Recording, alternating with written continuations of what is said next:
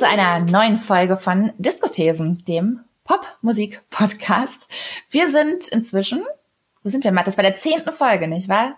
Also ein Yo. kleiner Podcast-Geburtstag. Das ist die Jubiläumsfolge. Ich habe gerade irgendein Mitbewohner oder irgendeiner Mitbewohnerin den Riesling aus dem Kühlschrank geklaut, weil ich mm. selber nichts eingekauft habe. Schön, dass wir auch wieder über Getränke reden. Irgendwie ist das unser, unser Ding so. Lass uns immer zumindest ein anderes Getränk einfallen. Ich habe einen Frangelico leider nur noch gefunden. Das ist, ich kriege mittlerweile immer, wenn ich äh, Essen bestelle, zwei Frangelicus in die Hand gedrückt und weiß nicht, ist das so eine allgemeine Werbekampagne oder sehe ich einfach so desperate und traurig aus, dass sich die EssenslieferantInnen denken, komm, die braucht ein Tröpfchen? Ich weiß es nicht. Und kann man das pur trinken? Ich versuche es jetzt. ja, Frangelico ist doch irgendwie auch so ein Promo-Drink, den kriegt man doch ständig auch auf irgendwelchen Partys und Events Stimmt, in die Hand gedrückt. Ja. Vielleicht haben die Leute den auch einfach über und wollen den selber nicht trinken, deswegen wird er dann dabei gelegt. Ich finde Frangelico auch ekelhaft, ehrlich gesagt. Also Nuss als Schnaps funktioniert für mich nicht. Ja. Aber ich meine, man möchte sie jetzt auf keinen Fall ausreden. Ja, ich würde sagen Prösterchen auf den Podcast-Geburtstag. Wir feiern. Es ist gar nicht mal so lecker. Brauchen wir endlich ASMR-mäßig so ein schönes Klingengeräusch. Ich glaube auch. feiern ist eigentlich das allerbeste Stichwort, denn mit Feiern hat eigentlich auch das Album zu tun, das wir heute diskutieren möchten, auch wenn inhaltlich vielleicht gar nicht so viel gefeiert wird, aber der Sound möchte auf jeden Fall, dass wir es tun. Ich habe ja letzte Woche quasi auch schon abgefeiert bei meinem Song der Woche. Das war Lady Gaga mit Ariana Grande und Rain on Me. Und genau da möchten wir heute ansetzen, denn es geht um das neue Lady Gaga Album Chromatica, das diesen Freitag erschienen ist. Hast du Bock, Mattes? All we hear is Radio Gaga. Ähm, Fun Fact: Wusstest du, dass Lady Gagas Künstlername tatsächlich von diesem Queen-Song kommt, von Radio Gaga? Das habe ich gelesen heute. Also erst konnte ich es nicht ganz glauben, weil ich dachte, das ist ja, das ist ja so offensichtlich, dass ich es gar nicht für möglich halte, aber es scheint so zu sein, ja. Sie hat so eine kleine ja. Glam-Rock-Obsession, glaube ich.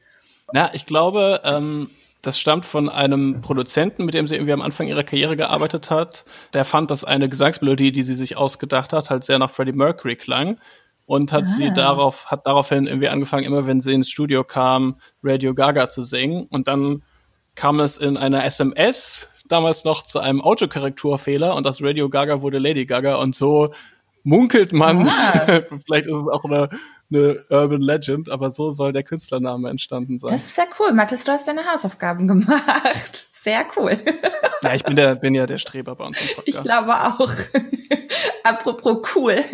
Ich habe mir daraufhin letzte Woche schon gesagt, wie gesagt, dass ich Lady Gaga immer sehr, sehr cool fand und habe mich dann nochmal gefragt, wofür ich Lady Gaga eigentlich so cool fand oder finde. Ich habe festgestellt, dass es gar nicht immer nur die Songs waren, sondern Lady Gaga als Persona im Ganzen. Und ich hatte das Gefühl, Lady, Gaga, Lady Gagas Vermächtnis, was mir seit äh, The Fame Monster so gut gefällt, ist so diese High Art Presentation von Pop, die sie immer an den Tag gelegt hat. Also wenn ich an Gaga denke, denke ich nicht nur an, an Songs, sondern auch an, an Looks, an Attitude, an, an Dance, Performance richtig, Videos mit Story, also das Pop-Gesamtpaket. Und das hat mich immer total fasziniert, weil ich auch fand, dass es damals, so 2009, recht wenig davon gab. Und das hat mich immer sehr angesprochen. Mathis, du hast letzte Woche daraufhin, auch wenn wir das noch nicht komplett ausgeführt haben, schon angedeutet, dass du Lady Gaga teilweise auch kritisch gegenüber standst und vielleicht noch stehst.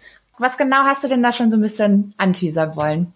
Ja, also ich würde sagen, teilweise war die Musik fast das, fast das am wenigsten Interessante aus diesem äh, äh, Gesamtkonzept, das du schon angesprochen hast. Ich würde noch kurz sagen, zu diesem Kunstbezug. Ich glaube, sie arbeitet gar nicht so sehr mit so einem elitären High-Art-Verständnis, sondern sie bezieht sich ja oft eher auf Künstler, die quasi Produkte der Massenkultur und der Konsumkultur als Kunst vermarktet haben. Mhm. Also Jeff, Jeff Koons zum Beispiel, den man für dieses äh, Bling-Bling-Kaninchen kennt, das glaube ich immer noch das am ja. teuersten äh, versteigerte Kunstobjekt eines lebenden Künstlers ist. Und Andy Warhol, der irgendwie der, der Pionier dieser Praxis also ist. Also Pop Art, so wie sie auch mal ein Album genannt hat. Namen sie jetzt Art Pop genannt dann, genau. Oh, genau, ja. Fast. Genau, und sie, sie hat auch damals 2009 äh, selbst schon in Interviews ihre eigene Musik quasi als, äh, ich glaube, seelenlosen elektronischen Pop bezeichnet. Mhm. Also sich verstanden als jemand, der Musik, die eigentlich Trash ist, vielleicht werden wir über diesen Begriff später noch reden, mhm. ähm, cool vermarktet durch all das, was sie drumherum macht. So. Ähm, und bei dem drumherum kann ich dann vielleicht auch ansetzen, um zu erklären, warum ich mit der letzten Schaffensphase von Lady Gaga so meine Probleme hatte, weil Lady Gaga hatte, als sie Ende der 2000er so der größte Popstar der Welt war, irgendwie was, was Subversives und was sehr Kantiges. Sie war eben nicht der größte Popstar wegen ihrer Musik, sondern weil sie Kleider getragen hat, die aus Fleischstücken oder aus menschlichem Haar gemacht waren. weil sie, ich glaube, bei einem MTV Video Music Awards hat sie dieses Kleid aus Fleischstücken getragen und im nächsten 2010. Jahr 2010. Genau, und dann war das im Jahr davor bei der Performance von Paparazzi, wo sie, wo es so Blut geregnet hat auf sie. Mhm. Und aus irgendeinem Grund gab es ja auch damals Spekulationen um ihre Geschlechtsidentität. Ähm, ob das jetzt äh, eine sonderlich sinnvolle Diskussion war, weiß ich nicht, aber auf jeden Fall haben sich, glaube ich, auch queere Popmusik-Fans viel mit ihr identifiziert. Born This Way sollte ja auch so ein bisschen so eine Hymne ähm, für unter anderem queere Menschen sein, die dann auch ein bisschen kontrovers diskutiert wurde, aber irgendwie, ja, hatte Lady Gaga damals so ein bisschen was Unberechenbares und Subversives und ich hatte dann die Realisation am stärksten, als sie bei den Oscars 2019 mit äh, Bradley Cooper zusammen Shallow gesungen hat. Also den, ja. diese, diese Schnulze aus dem Soundtrack zu dem Liebesdrama A Star is Born, mhm. ähm, wo sie nicht in einem Stück, äh, in einem Kleid aus Fleischstücken auf der Bühne stand, sondern in einem eleganten langen Abendkleid, also ein klassisches Bild von eleganter Weiblichkeit an einem Flügel stand und so eine klassische Boy Meets Girl Story Bradley Cooper angeschmachtet hat und dann ging das viral und Leute haben gesagt, oh, die schmachten sich so sehr an, da müssen doch echte Gefühle dabei sein. Waren es natürlich nicht. Ähm, und da habe ich gedacht, Lady Gaga ist war mal diejenige, die bei solchen Gala-Veranstaltungen sich mit Blut hat übergießen lassen. Mhm. Und jetzt, glaube ich, wenn du im Booking-Team sitzt von den Oscars oder von den Grammys und du überlegst dir, wen rufe ich denn an, um da noch die Performance zu machen, wo sich mit Sicherheit das Mainstream-Fernsehpublikum komplett wohlfühlt, wo ich keine Skandale fürchten muss, wo äh, niemand nachher böse Post schreibt, dann rufst du, glaube ich, Lady Gaga an. Und das ist, mhm. wenn man sich diese Entwicklung anguckt, von ihr quasi als Figur, sag ich mal, in der Popmusiklandschaft von Ende 2000er bis 2019, Januar 2019, Shallow bei den Oscars, das ist schon eine Entwicklung, die ich irgendwie ein bisschen schade finde.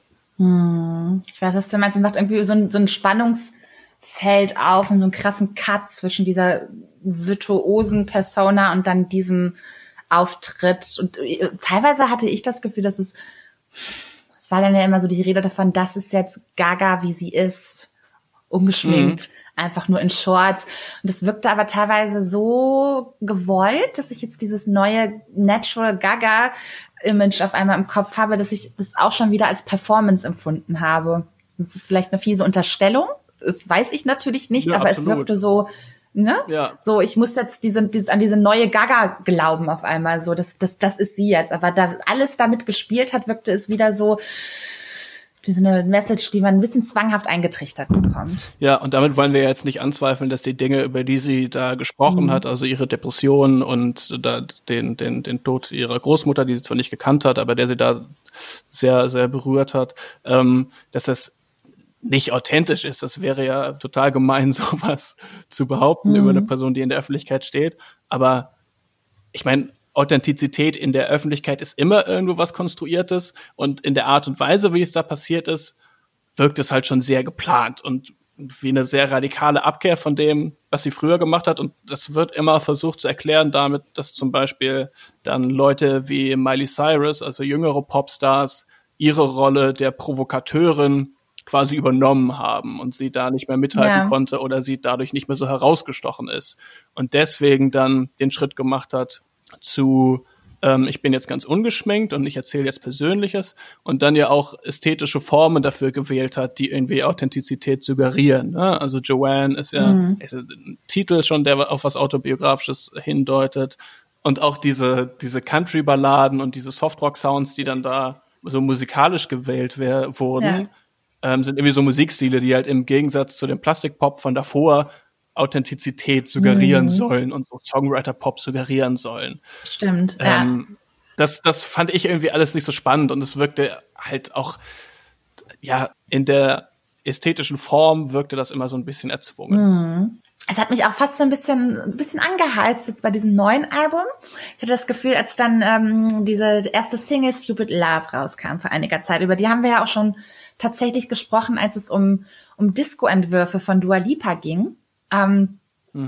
Und da haben sich irgendwie, ich hatte zwei Erwartungshaltungen, die sich daraus entwickelt hatten. Über das eine sprechen wir gleich, aber eine davon war, dass ich dachte, und wir werden darüber sprechen, inwiefern jetzt das der Fall ist, dass hier jetzt so ein Ausgleich geschaffen werden soll zwischen dieser Pop-Prunk synthetischen Gaga und zum Teil von diesen, ich bin die natürliche Gaga myself, dass, dass das in dieser neuen Welt, die sie da schaffen möchte, beides jetzt eine Rolle spielen soll. Ähm, das war so ein bisschen, wie gesagt, die, die Erwartung, die ich jetzt hatte. Hat, was hast du gedacht? So, was hast du von Gaga erhofft, was jetzt serviert wird? Ja, ging mir ganz ähnlich. Ähm, also ich finde so ein bisschen der, der Fehlschluss bei Joanne ist ja, dass man quasi ernste Musik machen muss, um ernste Texte zu haben, ne?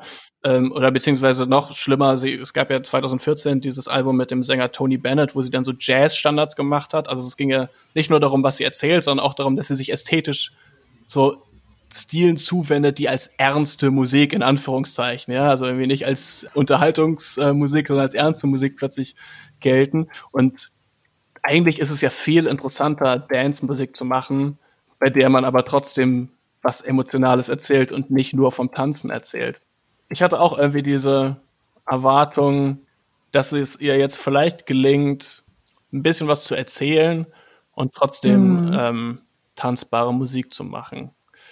Ja, Fe völlig fehlgeleitet wurde ich natürlich. Ich erinnere mich, apropos die Dua Lipa-Folge daran, wie ich, wie ich irgendwie groß rumposaunt habe noch, dass das jetzt irgendwie so die Disco-Ära von Gaga wird. Und ähm, ich, ich glaube, wir können jetzt schon mal festhalten, dass es zwar irgendwie um, um, um Dance geht, aber eine ganz andere Art. Also nicht dieses 70er Jahre Disco-Ding, was vielleicht manchmal bei Dua Lipa durchscheint, sondern wir haben es ja eher mit so acht, äh, 90er Jahre europäische Clubmusik zu tun. Also mm, dieses Disco-Revival-Ding, was ich irgendwie erwartet hatte, ist jetzt, glaube ich, nicht eingetreten. Ja, bevor wir tiefer einsteigen, wollte ich vielleicht noch mal ein kleines bisschen Chart-Analyse machen. Das haben wir eigentlich noch nie gemacht im mhm. Podcast. Aber du hast ja letzte Woche prognostiziert, dass yes. Rain on Me, die zweite Single von, von Gaga featuring Ariana Grande, ein richtiger Chart-Smash-Hit werden könnte. Ein Smash-Hit. Billboard-Charts ja. erscheinen ja immer erst am Dienstag, aber aber es gibt ja sogenannte Chart Forecaster, also Leute, die sich da die Daten angucken und auch jetzt schon mal prognostizieren, was wohl die nächste Nummer eins werden könnte in der nächsten Woche. Ähm, hast du da was, hast du da was rausgefunden, ob deine Prognose zutrifft? Momentan geht man davon aus, dass äh, Rain on Me tatsächlich auf die Eins gehen wird. Und was lernen wir daraus? Meine Prognosen sind total geil. ja. ich glaube, die Leute gucken sich dann wahrscheinlich einfach in Realtime Absatzzahlen, Airplay, Streaming und so Richtig, an ja. und versuchen dann so eine Prognose zu treffen. Ja. Ähm, ja. YouTube, wir haben, ach doch, inzwischen ist es ja tatsächlich ähm, meines Wissens nach in den amerikanischen Billboard-Charts so anders als in Deutschland, dass tatsächlich auch YouTube-Klicks mit einberechnet werden. Naja. Ah, und ähm, das natürlich auch absolut ein, ein trending Video ist, ist auch das dann nicht, nicht wundersam. Aber das ist tatsächlich ein Unterschied zu den deutschen Charts nochmal. Ja, ich glaube, die Hot 100 von Billboard, also Billboard gibt ja auch viele verschiedene Charts raus, aber die, die funktionieren ja tatsächlich als so eine Mischung, ne? Also mhm. bei uns gibt's dann äh, ja auch die Download-Charts, die Radio-Charts und die Charts, die klassischerweise über CD-Verkäufe generiert wurden. Und zwischen rechnet man da eben auch Streaming rein. Und ich glaube, die Hot 100 von Billboard haben aber immer schon eine Kombination auch äh, aus Radio-Play zum Beispiel Radio mhm. Airplay und physischen Absätzen gemacht. Ähm, aber um mal wieder auf das Beispiel Gaga Grande zurückzukommen. Ist immer schwierig, der Name Grande. Grande. Grande. Ähm, die, das ist, wäre tatsächlich sehr spannend, wenn die beiden auf die Eins einsteigen, weil die Spitze der Hot 100 im Moment ja eh schon historisch ist. Ja. Da befinden sich nämlich aktuell sowohl auf Platz 1 als auch auf Platz 2 Kollaborationen von Frauen. Auf der 1 Savage von Megan Thee Stallion und Beyoncé und auf der zwei Say So von Doja Cat in der Version mit Nicki Minaj, mit der der Song dann gechartet ist. Mhm. Ähm, das war ja auch schon eine Nummer eins vor drei Wochen. Und das ist quasi, dass vier Frauen die zwei obersten Ränge belegen. Schon das erste Mal in der Geschichte der Billboard-Charts. Und wenn jetzt noch ein drittes Duett zweier Frauen da ganz oben mitmischen sollte, mit Gaga und Ari, dann wäre es auch das erste Mal, dass zwei Frauen zwei Frauen ablösen auf der Eins und überhaupt die, die Chart-Analytiker und die Chart-Historiker würden dann, glaube ich, ganz schön freidrehen da drauf. Das stimmt. Es wäre auch so toll, wenn es auch einfach nur mal darum gehen würde. Das ist ja gerade umgeben von einem riesen Cancel-Culture-Ding, bei dem sich Fans von Nicki Minaj und von Beyoncé bekriegen und auf einmal Sachen über Doja Cat herausgeholt werden und es eigentlich um ganz, ganz vieles inzwischen geht, aber nicht mehr um diese Frauen. Ja, das ist dieser traurige strukturelle Sexismus, dass man denkt, es ja. könnte immer nur eine Queen of Pop oder eine Queen of Rap geben, ne? Genau ja. das. Mhm. Ja, von daher wäre es eigentlich, also ich meine, jeder einzelne Song davon ist ja eigentlich ein Statement ähm, für das Gegenteil. Ne? Absolut, ne? Dass ja. eben Doja und Nicki und äh, Megan Thee Stallion und Beyoncé sagen so, yo, wir konkurrieren hier nicht, sondern wir arbeiten zusammen. Ja, schade, ja. dass das dann vor allem von außen, glaube ich, dann doch oft wieder anders gelesen wird. Ja. Absolut. Stichwort Rain on Me. Ich habe ja letzte Woche schon gesagt, dass es für mich so ein, ein Song ist, der das Leben zelebriert und mich irgendwie dazu veranlasst, mitzumachen, mitmachen zu wollen, weil, weil der mich irgendwie in einer Form antreibt und, und mitreißt, dass ich, dass ich Bock habe, mitzufeiern. Und ähm, das ist würde ich sagen, definitiv ein, ein Gesamtkonzept, was, was dieses Album begleitet. Also es heißt ja Chromatica und Lady Gaga hat äh, in mehreren Interviews auch erklärt, was ist Chromatica. Ähm, es ist zum einen ein, ein Zustand, bei dem Schmerz ins, ins Positive umgekehrt werden soll und begleitend dazu hat sie was man auch auf dem Cover des Albums sieht, ähm, gibt es ein mathematisches Symbol, was, was für Klang stehen soll. Und wenn ich das richtig mhm. verstanden habe, das hat man auch mehrfach in den Videos schon gesehen, schafft sie dann den Zusammenhang, dass eben dieser, dieses ins Positive, ähm, den Positiven sich zuwenden, eben in diesem Fall durch Musik geschehen soll. Und dafür steht dieses, dieses Symbol für Klang und, und dieser Good Vibe Sound, den sie jetzt auf dem Album präsentieren möchte korrekt soweit, richtig? Soweit, soweit, bin ich, soweit bin ich gar nicht gekommen. Das ist voll gut. Ich bin nur so weit gekommen, okay, Chroma ist griechisch für Farbe und Chromatik ist eigentlich ein Begriff aus der Musik. Also die chromatische Tonleiter ist die, in der in Halbtonschritten quasi alle Töne der Klaviertastatur ja.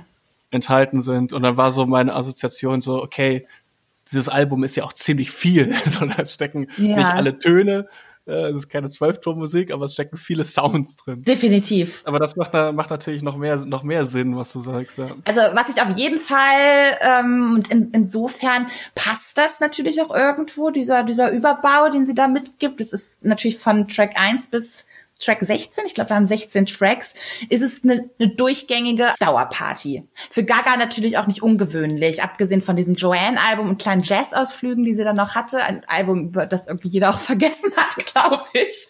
Ähm, aber das, dafür steht Gaga. Ja.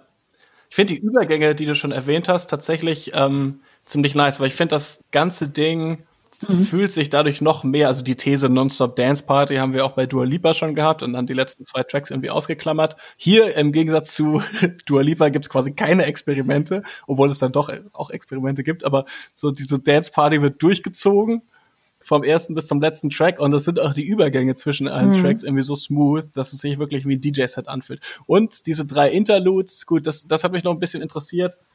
Chromatica hatte ich das Gefühl, in den Musikvideos und im Artwork und so, soll ja auch so ein bisschen eine fiktionale Welt sein, die sie entwirft. Ähm, was ja auch kein ungewöhnliches Motiv im Pop ist, irgendwie.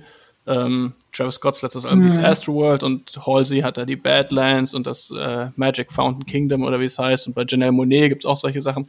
Ähm, aber ich hab's dann doch ähm, textlich im Album dann nicht mehr so viel wiedergefunden. Aber im, im, Cover und in den Musikvideos wirkt das so, als wäre Chromatica so ein Wüstenplanet, wo diese Party stattfindet oder vielleicht ein Ort, an dem sie hingehen kann, um dort äh, über ihre, ihre Struggles und ihre Traumata sprechen zu können oder sie dort besser verarbeiten zu können oder so. So hat das so, so ein bisschen auf mich gewirkt und diese Interludes klingen ja auch so ein bisschen symphonisch und erinnern vielleicht so ein bisschen an Science-Fiction-Soundtrack. Keine Ahnung, hast du da an, an Albumkonzept, an äh, irgendwie Worldbuilding noch Indizien gefunden?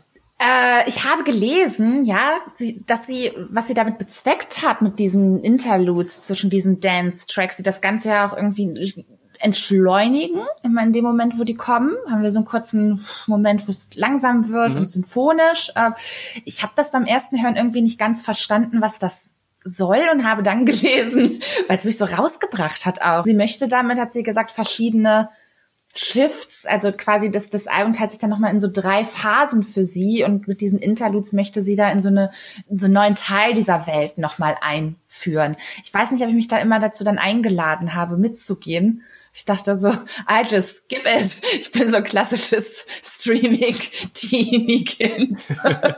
Aber findest du, man kann das Album gut in drei Akte unterteilen anhand dieser? Das habe ich eben nicht gehört. Ich habe dann versucht, textlich etwas zu finden Mhm. Weil, weil das ja, wie gesagt, die, die Party konsequent weitergeht und habe dann gedacht, okay, vielleicht habe ich auf textlicher Ebene finde ich etwas, was das Ganze irgendwie nochmal bestätigt. Und ich weiß nicht, ob ich einfach zu blöd dafür war, aber ich habe es nicht gehört. Ich habe generell ziemlich wenig gehört an an, an Offenbarungen, die irgendwie da mitversprochen wurden, die Gaga trotz des, des, des Pop äh, Opulenten da mitgeben möchte. Da war ziemlich wenig. Und ich weiß auch, dass sie, dass sie diesmal vorhatte, äh, das möglichst simpel auch zu halten. Das Ding war nur, ich meine, das kann ja, das kann ja funktionieren, wie bei einer Robin zum Beispiel, bei Buddy Talk, das war so Dancing mhm. on My Own, ein, ein absolutes. Ich auch an Robin denken, auf jeden Fall. Ja, das, das war öfter, aber eher so als Vergleich, wie man es besser machen könnte, weil da singt sie ja, sie, sie offenbart ihre tiefsten Emotionen und Schmerz und Trauer und Stolz und, und alles. Und bei Gaga,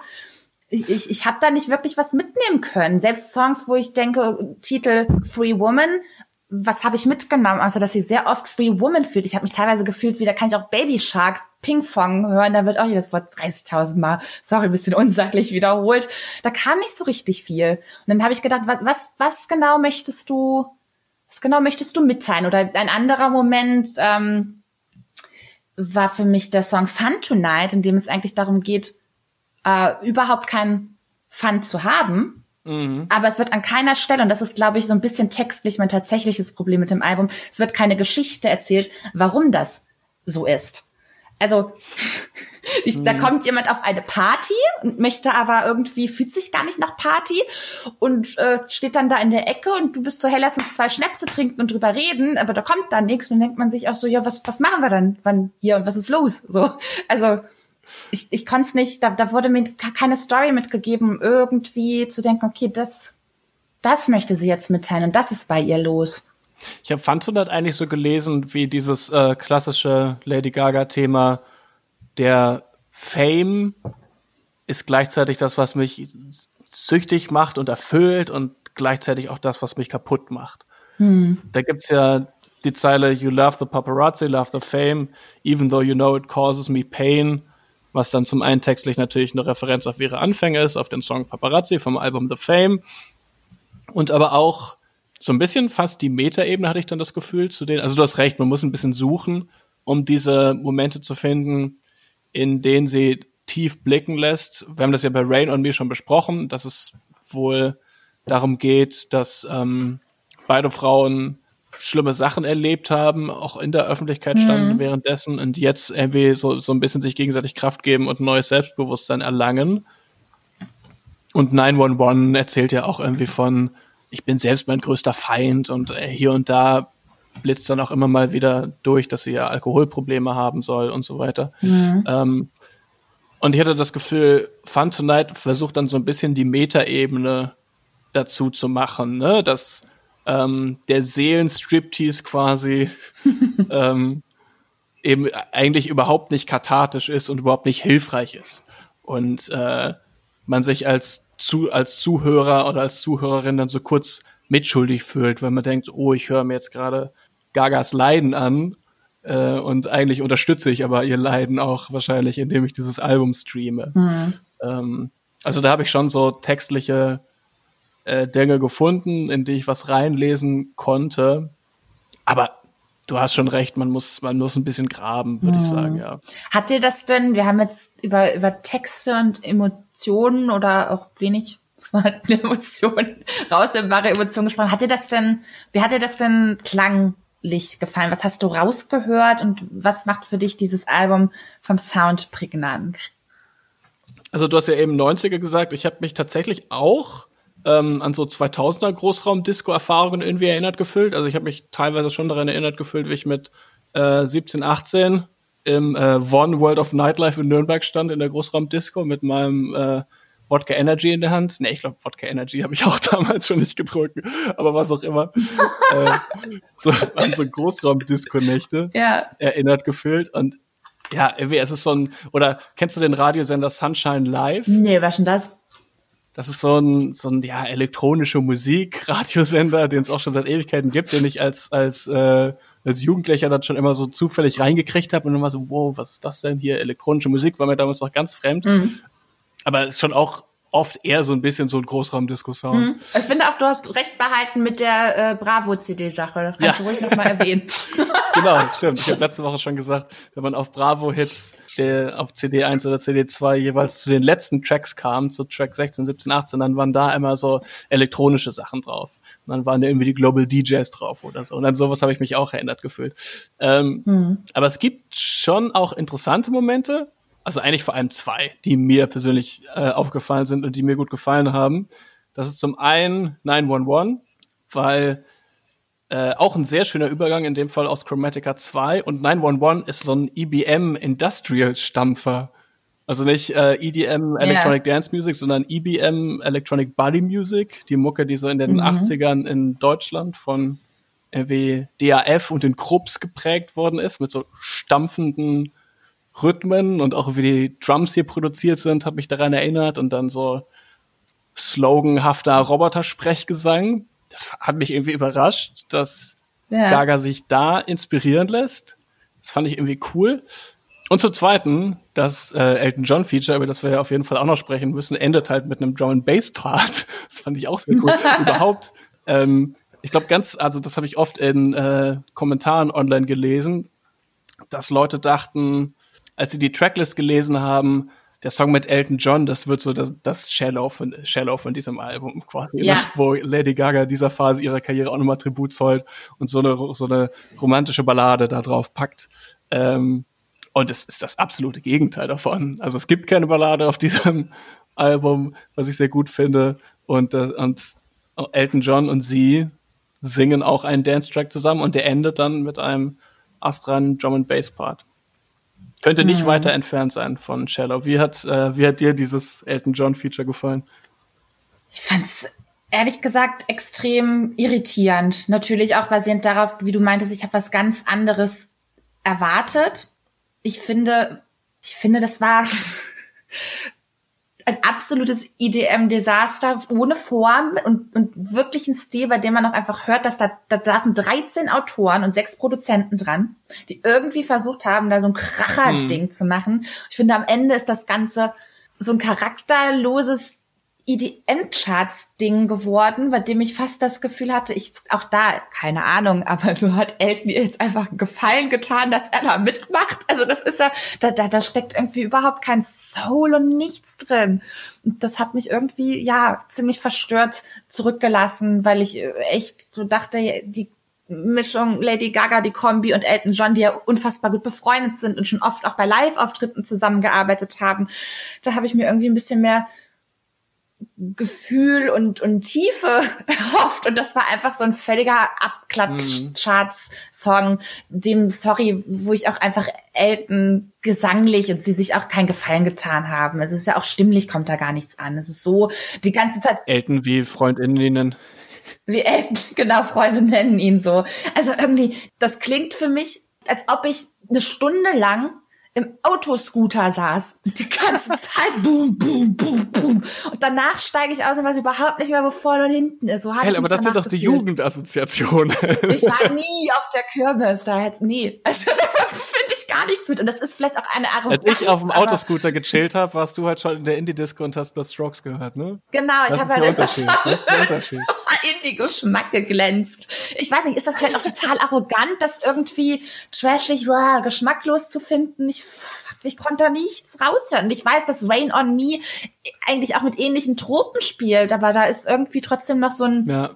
So ein, so ein, so ein Pop-Konzept in den ganzen verwoben, was mir da jetzt irgendwie gefühlt, das war so, ich habe mich so gezwungen gefühlt. Damit komme ich einfach nicht gut zurecht. Ich muss jetzt tanzen und soll jetzt Spaß haben. Und wie das ganz oft so ist, wenn mir jemand sagt, was ich fühlen und machen soll, dann mache ich das ganz bestimmt nicht. Ja, auch wenn beim Konzert gesagt wird, Hände hoch und so und jetzt alle in die Knie. Nie. Nie bin nicht, ich ne? die Person. Ja. Ich bleibe, das ist auch einfach immer super, weil ich dann die Einzige bin, die steht. Ich mach das nicht. Ich bin doch nicht ja. beim Kasperle-Theater. Äh, fühle ich, fühle ich eigentlich total. Ja, ich glaube, du hast schon recht. Also ich habe ja Liebe für Trash auf jeden Fall. Team Trash. Ähm, und Liebe für Sachen, die man irgendwie corny findet oder was auch immer. Ähm, oder so ein bisschen too much findet. Aber das kann natürlich gut oder schlecht gemacht sein. Und der Unterschied bei so Begriffen wie Trash oder Kult ist ja oft einfach nur, wie sehr so Sachen schon feuilletonisiert sind, wie sehr solche Sachen schon rezipiert wurden, weil irgendjemand das mal weiterentwickelt hat oder so. Ob man jetzt sagt, so ah, Eurodance ist Trash-Mucke oder ob man sagt, das ist äh, hier und da aber total genial. Insgesamt sind mir jetzt auch viele Songs auf diesem Album nicht hängen geblieben. Ne? Und es gibt, glaube ich, auf jeden Fall Songs, auf denen das besser und auf denen das weniger gut funktioniert. Ganz grundsätzlich finde ich das schon interessant, was hier das musikalische Konzept ist sie arbeitet ja auch mit Leuten zusammen, die aus einer Hausecke eher kommen. Ich habe mir das mal angeguckt. Also neben mhm. federführend Blood Pop, der ja auch Joanne schon produziert hat und der äh, Purpose von Justin Bieber produziert hat, ist äh, Axwell, ein Drittel von Swedish House Mafia, beteiligt gewesen. Und äh, der französische Produzent Charmy, der als Pionier von Future House gilt, also eine Hausrichtung, die so mit stark modulierten Sounds arbeitet und auch wieder UK Garage Einflüsse verarbeitet. Wir kommen irgendwie in jeder Folge mindestens einmal auf so 90er Jahre UK Rave. ähm, also da sind halt auch Leute beteiligt, die eher für Hausmucke stehen als für Dance Pop, die eher so aus der elektronischen Musik kommen als aus der Popmusik. Und das hört man ähm, gerade so im ersten Akt des Albums auf Alice, auf Rain on Me, auf äh, Free Woman, das so ein bisschen Acid House mäßig mhm. klingt. Und das fand ich schon mal interessant. Deswegen ähm, wird dieses Album jetzt sicherlich nicht mein persönliches äh, Lieblingsalbum des Jahres oder wird auch nicht, nicht so sehr in der Heavy Rotation sein wie das Dua Lipa Album zum Beispiel.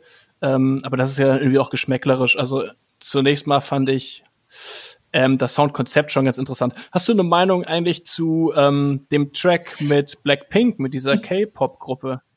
Genau das wollte ich sagen.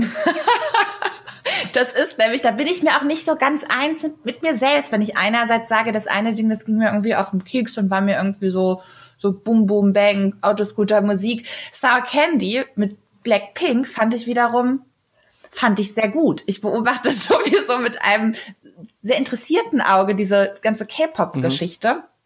die ja total leading eigentlich gerade in der Welt ist und glaube ich auch nicht so schnell weggehen wird. Und die machen ja, wir haben ja auch schon diese Londoner PC Music Truppe angesprochen, die ja auch mit so Tropen spielt. Und beim K-Pop wird auch, finde ich, mit so sehr Eurodance, EDM-Sachen und teilweise auch so Sachen, die so auf 2015 auf der Höhe ne, des Zeitgeists waren, so gespielt, aber irgendwie auf eine interessante Art und Weise, der ich was, was abgewinnen kann. Das ist, das ist dann wieder so bombastisch. Ich, ich weiß gar nicht, ob ich das sinnvoll erklären kann gerade. Da sind dann noch mal so ein paar interessante, dieser dunkle Synth-Bass, diese Line, die da drin war und so krass geil produzierte punchy Beats, die irgendwie für mich dann doch anders klangen als die die 90er Jahre Party irgendwo am Rande von Berlin und so klang das andere halt für mhm. mich. Und diesen Sour Candy Song fand ich, glaube ich, vor allem gut.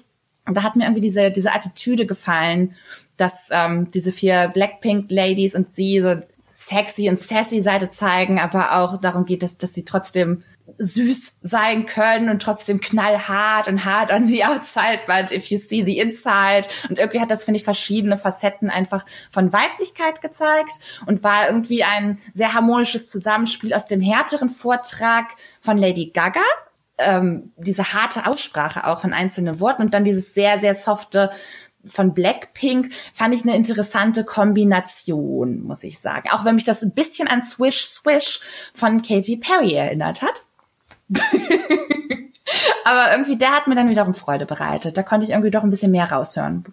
Ja, ich finde äh, krass überhaupt erstmal fünf Frauen auf zweieinhalb Minuten Song zu packen. Und wie du schon gesagt hast, bleiben auch irgendwie alle davon so ein bisschen hängen. Alle klingen, klingen doch irgendwie so ein bisschen unterschiedlich, haben so ein bisschen Charakter und dann merkt man daran, glaube ich, einfach, dass diese K-Pop-Acts ähm, sehr gut verstanden haben, wie Boygroups und, und Girlgroups und äh, von mir ist auch Gemischgeschlechtliche, das gibt's dann immer nicht so oft, ähm, wie das funktioniert, dass die, dass die Leute alle so ihren Charakter haben und dann auch auf so einem kurzen Feature-Part irgendwie ja so ein bisschen hängen bleiben. Und ich finde auch noch nicht viele amerikanische Popstars haben sich bisher an K-Pop-Kollaborationen rangetraut, ne? Mhm. Obwohl das ja so riesig ist und auch eine riesige Fanbase dort hat.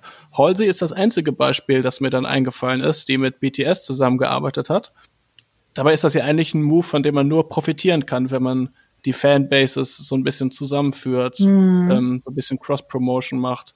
Und ja, vielleicht hat Lady Gaga da ja eine Vorreiterrolle und wir sehen demnächst noch mehr ähm, Verbindungen von US-Pop und K-Pop. Lil Nas X fällt mir noch ein in diesem Remix mit Diplo Stimmt, von Old es gab einen Old Town Road Remix, ja. Ähm, was aber auch natürlich ein bisschen mehr Marketingstrategie war, um den Song noch ein bisschen zu pushen, als jetzt ein neues musikalisches Experiment, würde ich sagen. Ne? Ähm, genau, und bei so einem Albumsong, wie, wie das bei Halsey der Fall war, da war das ja sogar nur ein Interlude und sie war aber, glaube ich, auch auf dem BTS-Album drauf. Oder hier jetzt, ähm, zu Sour Candy gab es jetzt kein Video oder nix das kauft man dann schon ab, dass sie irgendwie ein Interesse daran hatten, mit dieser Musikrichtung, die gerade total populär ist, irgendwie so ein bisschen zu spielen, zu gucken, was da passiert, ja. Mhm. Also wir halten fest, Lady Gaga ist vielleicht musikalisch ein durchwachsenes Album, eins, wo nicht jeder Song ein Hit ist, aber doch das musikalische Konzept uns deutlich besser gefällt als in den Jahren davor. Und hier und da lässt sie auch inhaltlich mal ein bisschen was Persönliches, Emotionales durchscheinen, trotz der Partykulisse. Letzte Woche, das haben wir das so toll geschafft, ich bin immer noch ganz begeistert, den Übergang von der Song, vom Song der Woche zum nächsten anstehenden Thema hinzubekommen. Ganz galant. Ich weiß nicht, ob das diese Woche gelingt. Ich glaube nicht, weil wir jetzt wahrscheinlich was anderes rausgesucht haben. Ähm, halb. Was? So halb. So, so halb, okay. Ähm, eigentlich müsste, wir, wir, können jetzt mal anteasern, ich glaube, die Idee ist, dass wir nächste Woche über das Haftbefehl-Album sprechen. Uiuiui. Ui, ui. Carina so die Moderatorin gewordene Spiegeltitel-Story. So, Deutschrap, uiuiuiui. Uiuiuiui. Ähm, genau, das sind, das sind ja quasi zwei First Times Ever bei uns im Podcast, nämlich das erste Mal, dass wir über ein deutschsprachiges Release sprechen und das erste Mal, dass wir über ein Rap-Release sprechen. Und von daher funktioniert die Überleitung so halb, weil ich habe als Song der Woche auch einen deutschsprachigen Rap-Song dabei. Was denn genau? Ich kenne mich ja nicht so gut aus. Mein Song der Woche kommt von den süßesten Rappern Deutschlands, nämlich von den von Erotic Toy Records. Ähm, Toy Records ist eine Rap-Crew aus Bremen und zugleich das eigene Indie-Label. Dazu gehören die Rapper Title, Doubtboy, Skinny Blackboy, J-Pop und Young Meyerluck und der Rapper und Produzent Florida Juicy. Und auf der Bildfläche erschienen sind die so 2017, als das Release R&B Anarchie von Title und Doubtboy erschienen ist. Und die alle zusammen zu beschreiben, ist gar nicht so einfach. Ich würde sagen, zwei wesentliche Dinge, die ähm, Erotic Toy Records ausmachen, sind zum einen dass sie keine Genre-Puristen sind. Die singen romantische Refrains, die nach Schlager oder Neue Deutsche Welle klingen und machen dann wieder einen Trap-Banger und klingen immer irgendwie ein bisschen verspult. Ähm, und gerade Title oder Doubtboy erkennt man auch sofort, wenn die rappen. Die klingen einfach sehr unique, klingen stimmlich irgendwie sehr wiedererkennbar. Und ähm, der andere Punkt ist, dass sie sich nicht allzu ernst nehmen. Es ist keine Gangsterpose, es hat aber auch nichts mit lustigem Rap zu tun, in Anführungszeichen, wie er in Deutschland dann irgendwie oft nach Dad-Jokes klingt und irgendwie immer ein bisschen verkrampft klingt. Also ich finde, Erotic Records sind ein sehr gutes Beispiel dafür, dass man unique sein kann und sich selbst nicht zu ernst nehmen muss und trotzdem nicht gleich Comedy-Rap machen muss. Und das ist irgendwie eine, ein Spagat, der relativ selten gelingt in der deutschsprachigen Rap-Landschaft. Ähm, mhm. In ihrer Insta-Bio steht The Most Sensitive Rap Crew Alive ähm, sie sind irgendwie auch einfach sehr sympathische Jungs, tragen immer irgendwelche abgewetzten Retro-Trainingsanzüge, trinken gerne mal ein paar Bier der Marke Hakebeck zu viel. Und ich glaube, es ist jetzt das erste Mal, dass sie einen Label-Sampler herausbringen werden demnächst, auf dem dann die ganze Crew gleichermaßen beteiligt ist. Und daraus haben sie die erste Single veröffentlicht, die heißt Original, auf der dementsprechend auch alle sechs Leute beteiligt sind. Ähm, das ist jetzt dementsprechend auch nicht der romantischste oder verspulteste Track, den sie gemacht haben, sondern halt ein Posse-Track. Da kann man die Jungs alle zusammen kennenlernen und sich dann per related Content weiterverweisen lassen durch den großen Mixtape-Dschungel von Erotic Toy Records. Also original von Erotic Toy Records, mein Song der Woche. Weißt du, was ich gut finde? Ja. Manch einer möchte sagen, unsere Playlist, wir haben ja eine passende Playlist natürlich mit den Songs der Woche unserem Diskothesen-Profil. Ich finde das eigentlich ganz cool. Die, die ist so, ich möchte nicht sagen würdig, ist sehr divers auf jeden ja, Fall. Absolut, absolut.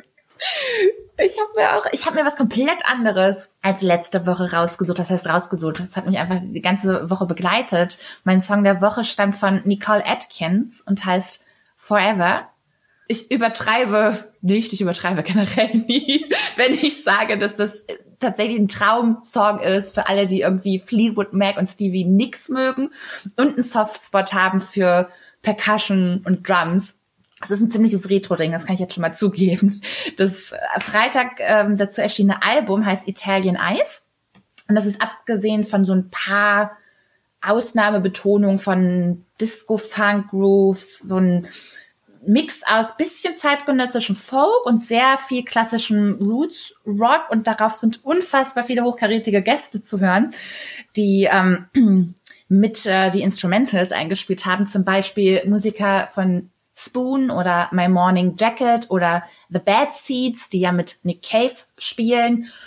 Und das Ganze hätte irgendwie auch perfektionistisch schnöde werden können, aber das ist gerade dieser Song Forever, ist einfach ein unfassbar wunderschön mitreißendes Lied. Wegen drei Sachen. Erstmal ist es eine, eine Hommage an ihren Mann, an ihren Ehemann, aber nicht so ein Ekel-Move, so alles ist so mega toll mäßig, sondern sie spricht so aus einer tiefen Zuneigung, emotional und sexuell, aber auch darüber, was manchmal halt auch nicht so geil läuft und dass die beiden auch nicht Angst davor haben, sich mal zu sagen, wie scheiße sie auch sein können. Und dass das eben das Ding für sie ausmacht, weil sie damit umgehen können, dass es forever ist und das ist kind of romantic. Und ähm, was mich, was mich total mitgerissen hat, ist auch diese Art, wie sie am Anfang singt. Im Verse fängt das so ganz sanft und sehr sexy an und dann, wenn sie zum Refrain übergeht und singt It Smells Like Forever, dann hebt sich diese Stimme und die Instrumentierung immer mehr und dann bricht dieser wunderschöne, wie gesagt, Fleetwood Mac anmutende Chorus aus. Und da sind so super schöne kleine Details in dem ganzen Song, wenn man mal genau hinhört. Die Hi-Hats und Bassdrums sind so punktgenau aufregend gesetzt und ihre Gesangsmelodien werden teilweise von dem Piano super schön nachgesungen. Und insgesamt ist das ein total toller, satter Folk-Rock-Song, ähm, ja, der einfach Genius ist. Also Nicole Atkins Forever, mein Song der Woche. Wenn ihr auch satt sein wollt von Musik, genau. dann guckt auf jeden Fall in unsere Playlist. Songs of the Week heißt sie, glaube ich, von Diskothesen auf Spotify. Wenn ihr auch das Lady Gaga Album gehört habt und Meinungen dazu habt, dann slidet uns in die DMs oder schreibt an diskothesen.gmail.com. Freuen uns immer über Feedback kommt zahlreich. Ähm, und, und, wir sehen uns nächste Woche wieder, dann auch wieder mit Fionn, denn wir sprechen über ein Thema, das äh, quasi zu seiner beruflichen Expertise auf jeden Fall stark gehört. Sprechen wir das erste Mal über ein Deutschrap-Album, über das weiße Album von Haftbefehl. Ja, ich freue mich schon drauf. Es wird spannend. Ich glaube auch. cool, in diesem Sinne. Verena, wir trinken jetzt noch äh, separat voneinander ein Säckchen auf die Zehen, würde ich sagen. Das finde ich auch. Cheers nochmal, ganz wunderbar. Es war bis jetzt eine tolle Zeit. Das wird noch viel besser. Das klingt sehr überzeugend. Ich glaube, wir müssen reden. So, wenn ihr Was ja keiner sieht, ich habe dabei meine Frangelico-Flasche mitreißen, hochgezogen und äh, gestikuliert und es war sehr emotional, auch wenn es nicht so klang. So bin ich manchmal. Stoßt ihr da draußen auch an oder nicht, je nachdem, ob es gerade irgendwie Sonntagmorgen ist oder Samstagabend. Ähm, und wir hören uns nächste Woche wieder. Macht's gut. Tschüss. Ciao.